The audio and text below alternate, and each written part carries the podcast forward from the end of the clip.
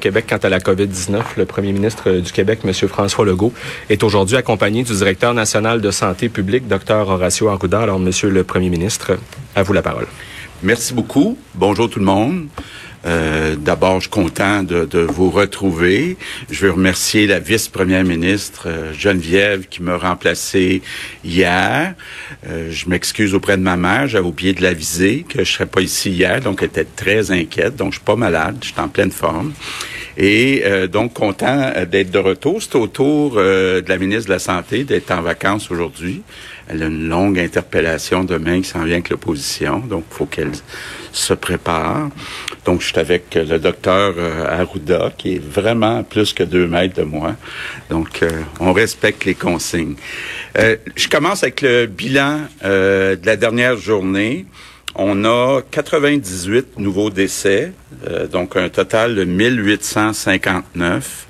Je veux euh, bien sûr offrir euh, toutes mes sympathies, mes pensées, mes condoléances euh, aux familles, aux proches. On a beau à tous les jours annoncer de nouveaux décès. C'est toujours des vraies nouvelles personnes qui ont des vraies familles, donc c'est très difficile.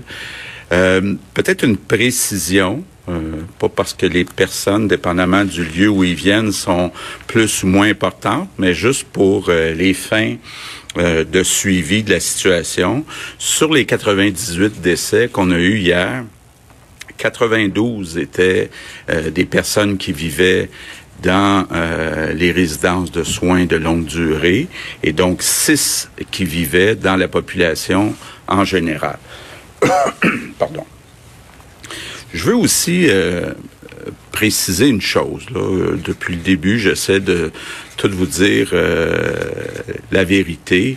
Euh, quand on regarde la situation les CHSLD, on a actuellement 4400 personnes qui sont euh, infectées à la COVID-19 dans les résidences de soins de longue durée. Évidemment, on va tout faire pour essayer d'en sauver le maximum, mais il faut à un moment donné, être réaliste. C'est certain qu'il va continuer d'y avoir euh, beaucoup de décès, malheureusement, dans les prochains jours, les prochaines semaines. À partir du moment où il y a 4400 personnes infectées, là, c'est difficile de mettre euh, un ratio. Euh, j'ai bien essayé avec le docteur Arruda, mais c'est c'est difficile à prévoir, mais on peut quand même prévoir, malheureusement, qu'il va y avoir d'autres décès peut-être vous dire aussi, les 4400 personnes qui sont infectées, euh, sont concentrées dans 280 résidences. Donc, sur 2600 résidences qu'on a au Québec, euh,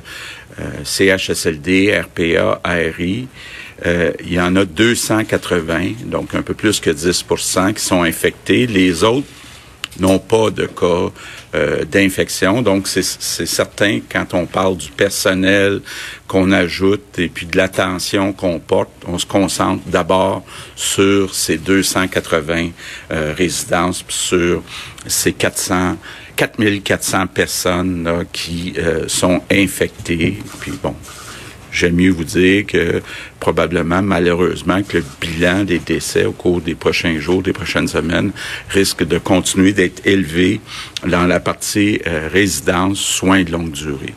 Ça euh, m'amène aussi à vous faire une précision parce que je lis encore euh, beaucoup d'articles où on fait des comparaisons avec ailleurs dans le monde, d'autres provinces, d'autres États, d'autres pays.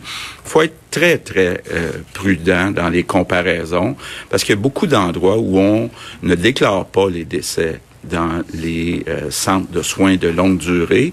Euh, d'ailleurs, il y a beaucoup d'articles qui sont écrits où on dit, euh, une fois la crise terminée, on mettra en place la méthode qui s'appelle en anglais excess death, où on va comparer le nombre de décès pendant la période de la crise avec les mêmes périodes des années précédentes pour voir justement combien de décès réels sont reliés à la COVID-19 et selon euh, plusieurs spécialistes, on risque d'avoir dans plusieurs pays, plusieurs euh, autres endroits dans le monde, euh, des mauvaises surprises. Ici au Québec, là, Et puis on a toujours été réputé pour ça, même quand il y a des fortes chaleurs ou qu'il y a d'autres problèmes qu'on vit.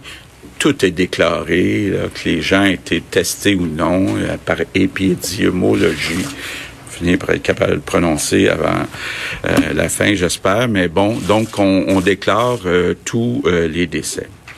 Je reviens sur les cas et les hospitalisations. On a 27 538 cas confirmés, une augmentation de 944, 1684 personnes hospitalisées, une augmentation de 36, 214 personnes aux soins intensifs, une diminution de 8. Bon, c'est sûr quand on regarde euh, les hospitalisations, 1684, on vous avait déjà dit euh, qu'on avait euh, au début euh, de la crise libéré 7000 lits, mais il faut comprendre qu'une bonne partie de ces 1684 lits occupés sont dans la région de Montréal. Donc, on suit de très près la situation à Montréal. On l'a vu au cours des dernières heures. Il y a entre autres trois hôpitaux euh, qui ont causé euh, des problèmes importants. La Maisonneuve-Rosemont, le Lakeshore à Pointe-Claire, puis l'hôpital Douglas là, qui reçoit des personnes qui souffrent euh, de problèmes de santé mentale. Bon, vous dire, il y a beaucoup de patients qui ont été sortis ou qui sont en train d'être sortis de ces trois hôpitaux pour être envoyés euh, euh, vous savez, on l'avait dit, on a réservé des hôtels, des vrais hôtels, comme le Best Western ou comme la Place du Puy. Puis on a aussi euh, refait, réaménagé l'Hôtel Dieu. Donc, on train de sortir beaucoup de patients, ces trois hôpitaux, pour être capable aussi de, de, de repartir un peu à zéro. Donc, il y a un grand nettoyage, désinfection euh, qui va être fait. Puis on est quand même euh, optimiste d'être capable dans les prochains jours de reprendre euh, le contrôle dans ces trois hôpitaux. Il y a une situation aussi qui est inquiétante à Montréal-Nord. beaucoup de personnes sont infectées. C'est probablement la sous-région au Québec où il y a le plus de cas. Donc, les responsables de la santé publique sont sur le terrain, ont commencé à faire des tests, des suivis euh, des personnes qui ont été rencontrées par euh, euh, les personnes qui ont été testées positives. Puis dans les prochains jours, on va augmenter de façon très importante les tests à Montréal-Nord. parlant de tests, bon, d'abord, on est rendu au Québec à 214 000 tests. Si on veut se comparer, là, puis comparer des comparables, puis ça, on peut le faire pour les tests, euh, ça veut dire qu'on a fait euh, un peu plus que 25 000 tests au Québec par million d'habitants. Je vous donne quelques exemples. En Ontario, on en a fait 18 000. Aux États-Unis, on en a fait 18 000 par million. Au Royaume-Uni, 12 000. En France, 7 000 tests par million. Donc, nous, on est à 25 000. Et il est prévu que dès la semaine prochaine, là actuellement on fait à peu près 6 000 tests par jour, dès la semaine prochaine on va passer à 14 500 tests par jour. Et dans les semaines qui vont suivre, on va augmenter encore plus. Là. Euh, docteur Ruda aura l'occasion dans les prochains jours euh, de vous expliquer euh, ce plan-là. Bon. Je sais aussi qu'il y a beaucoup de gens qui sont inquiets du déconfinement à Montréal je viens de le dire, la situation est pas mal sous contrôle euh, quand on sort de Montréal, mais à Montréal, euh, il y a encore des hôpitaux, il y a beaucoup de lits euh, d'occupés, donc les marges de manœuvre sont moins grandes à Montréal. Juste vous dire, puis vous rappeler, là, parce qu'il y a beaucoup de gens qui pensent qu'on réouvre demain matin.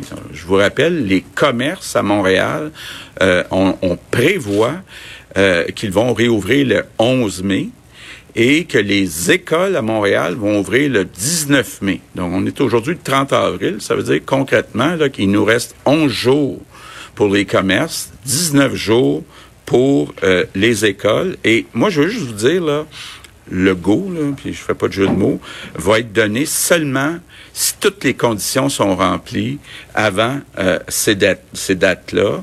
Puis les conditions sont les mêmes à peu près partout dans le monde. L'OMS, l'Organisation mondiale de la santé, pose six conditions qu'on suit de très près. Donc, euh, l'épidémie doit être sous contrôle.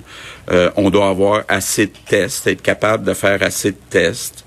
On doit porter une attention aux milieux vulnérables, comme on le fait actuellement à Montréal-Nord. Il doit y avoir des mesures de mise en place sur les lieux de travail. On doit s'assurer qu'il n'y a pas de personnes qui arrivent de l'extérieur. Ça, on a eu l'assurance de M. Trudeau. Puis, on doit euh, mobiliser les communautés. C'est ce que je fais euh, presque à tous les jours. Et euh, je veux aussi rassurer certaines personnes sur l'indépendance euh, du docteur Arruda puis de la santé publique. Euh, moi, je dirais même c'est le contraire. Là. Moi, je me trouve très docile par rapport au docteur Arruda. Je l'écoute là euh, comme si c'était ma mère. Donc, je veux juste vous rassurer là, je n'ai pas d'influence indue sur le docteur Arruda. Je l'écoute. Je suis docile. maintenant, le personnel de la santé. Bon, euh, j'ai entendu tantôt euh, euh, les infirmières. je comprends très bien qu'il y en a qui ont besoin de repos. puis on fait tout pour essayer de combler les postes des personnes qui sont absentes. Je vais vous faire un espèce de bilan. Bon, on est à 10 500 personnes qui sont absentes dans l'ensemble du réseau on est rendu à 7200 personnes qu'on a trouvées, qui travaillent maintenant grâce à Je contribue. Euh, donc ça, c'est une très bonne nouvelle, surtout que euh, on me dit que euh, la grande majorité de ces personnes-là souhaitent rester après la crise. Donc, très bonne nouvelle pour tout le monde. C'est encourageant pour le long terme. On a aussi 1200 étudiants et enseignants qui sont dans nos établissements actuellement. On a euh, ce matin 241 soldats au, au, total qui sont dans nos établissements et on prévoit bientôt en ajouter 276. Bon, si vous additionnez tout ça, là, ça donne pas 10 500. Par contre, ce qu'il faut rappeler, c'est qu'on fait moins de chirurgie actuellement. Donc, il y a du personnel qui habituellement était dans les hôpitaux, qui a été euh, transféré. Je pense qu'on a à peu près 120, 120 médecins, puis il y a des infirmières, des préposés, donc qui ont été déplacés des hôpitaux vers euh, les autres établissements, en particulier euh, les CHSLD. Puis on continue le recrutement. Puis je continue à dire aux gens, inscrivez-vous, tous ceux qui sont prêts à venir travailler dans nos CHSLD, qui sont prêts à travailler à temps plein ou les personnes qui sont retraitées qui veulent revenir là, c'est euh, le temps ou jamais là, on a euh, besoin de vous autres. Mais je veux quand même vous dire là que la plupart des postes actuellement sont comblés. Donc, il reste encore des ajustements à faire à certains endroits. Là, c'est pas parfait, mais quand même, euh, la situation s'améliore. Donc, je veux dire aux infirmières que on, comprend que vous allez devoir prendre des vacances, bien méritées. Euh, il s'agit juste, bon, qu'on travaille ensemble pour euh, euh, la suite des choses. Je veux revenir sur les consignes. Oui, on a fait un plan, on a déposé un plan, une prévision de déconfinement, en particulier à Montréal pas trop inquiet pour les régions, mais euh, pour Montréal, c'est très important si on veut être capable de commencer le déconfinement à Montréal. D'abord qu'il n'y ait pas de rassemblement. Je sais qu'il y a eu euh, une espèce de débat hier sur euh, l'interprétation des lois, mais au-delà de l'interprétation des lois, on n'en veut pas de rassemblement. Donc, avec vos voisins, avec vos amis, avec votre famille, là, s'il vous plaît, si on veut être capable de déconfiner, surtout à Montréal, pas de rassemblement. La bataille est pas gagnée à Montréal. Et je veux le répéter, je l'ai dit quand j'ai annoncé les dates pour les écoles puis pour les entreprises. Si la situation se détériore, il n'y aura pas d'ouverture à Montréal. Puis j'hésiterai pas là, j'irai pas prendre de risques. Donc, franchement, faut respecter les consignes si on veut graduellement revenir à une situation un peu plus normale. je termine avec mes remerciements du jour. Je veux remercier les, les personnes qui s'occupent des enfants vulnérables vous savez, c'est un triste anniversaire aujourd'hui. Il y a un an, on, entendait la fameuse histoire de la petite fille euh, de Grenby qui a touché, je pense, le cœur de, tous les Québécois. Euh, depuis ce temps-là, euh, d'abord, je veux vous dire qu'on a ajouté des budgets, des postes. il y a des postes d'intervenants qui ont été ajoutés pas mal partout. Je sais que tous les postes n'ont pas été comblés. On va continuer de le faire. C'est important aussi de dire que les listes d'attente dans les DPJ ont baissé même avant la crise. Faut être prudent quand on regarde. oui, ils ont baissé pendant la crise, mais là, c'est parce qu'il y a eu moins de signalements. Donc, faut être prudent dans cette interprétation. Donc, je veux offrir mes remerciements du jour aux pédiatres, aux infirmières, aux travailleurs sociaux, aux éducatrices, à tous les intervenants dans nos DPJ, puis de remercier aussi euh, Régine Laurent, puis les commissaires qui continuent leur travail, puis qui vont continuer euh, de nous faire euh, des recommandations pour qu'on s'occupe mieux des enfants vulnérables. Et les, une des façons d'aider ces enfants-là, c'est de retourner nos enfants à l'école. C'est sûr que actuellement il y a moins de signalement. Une des façons de retrouver euh, le même niveau de signalement qu'avant, ben c'est de retourner ces enfants-là à l'école. Donc, s'il y en a encore qui hésitaient à suivre les consignes, ben faites-le pour nos enfants vulnérables. Parce que si euh, euh, on n'est pas capable de déconfiner, en particulier à Montréal. On va continuer d'avoir des enfants où on pourra pas signaler euh, les abus. Donc, si vous le faites pas pour d'autres raisons, faites-le pour les enfants vulnérables. C'est important qu'ils retournent à l'école. Donc, je termine en vous disant, on a encore beaucoup d'efforts à faire, en particulier à Montréal. Donc, c'est important si on veut réussir à rencontrer euh, les objectifs puis le plan qu'on s'est donné, que euh, on respecte la distance de deux mètres avec les autres personnes. Si jamais on pense qu'on n'est pas capable de respecter le deux mètres, euh, il faut se mettre un masque. Et c'est important aussi de faire attention, une attention particulière aux personnes qui ont 60 ans ou plus. C'est pas parce que je vous aime pas, les personnes de 60 ans ou plus, c'est juste parce que je veux vous garder avec nous autres. Donc, euh, je compte sur vous euh, pour que ça se passe bien pendant le mois de mai et euh, je vous remercie. Maintenant en anglais.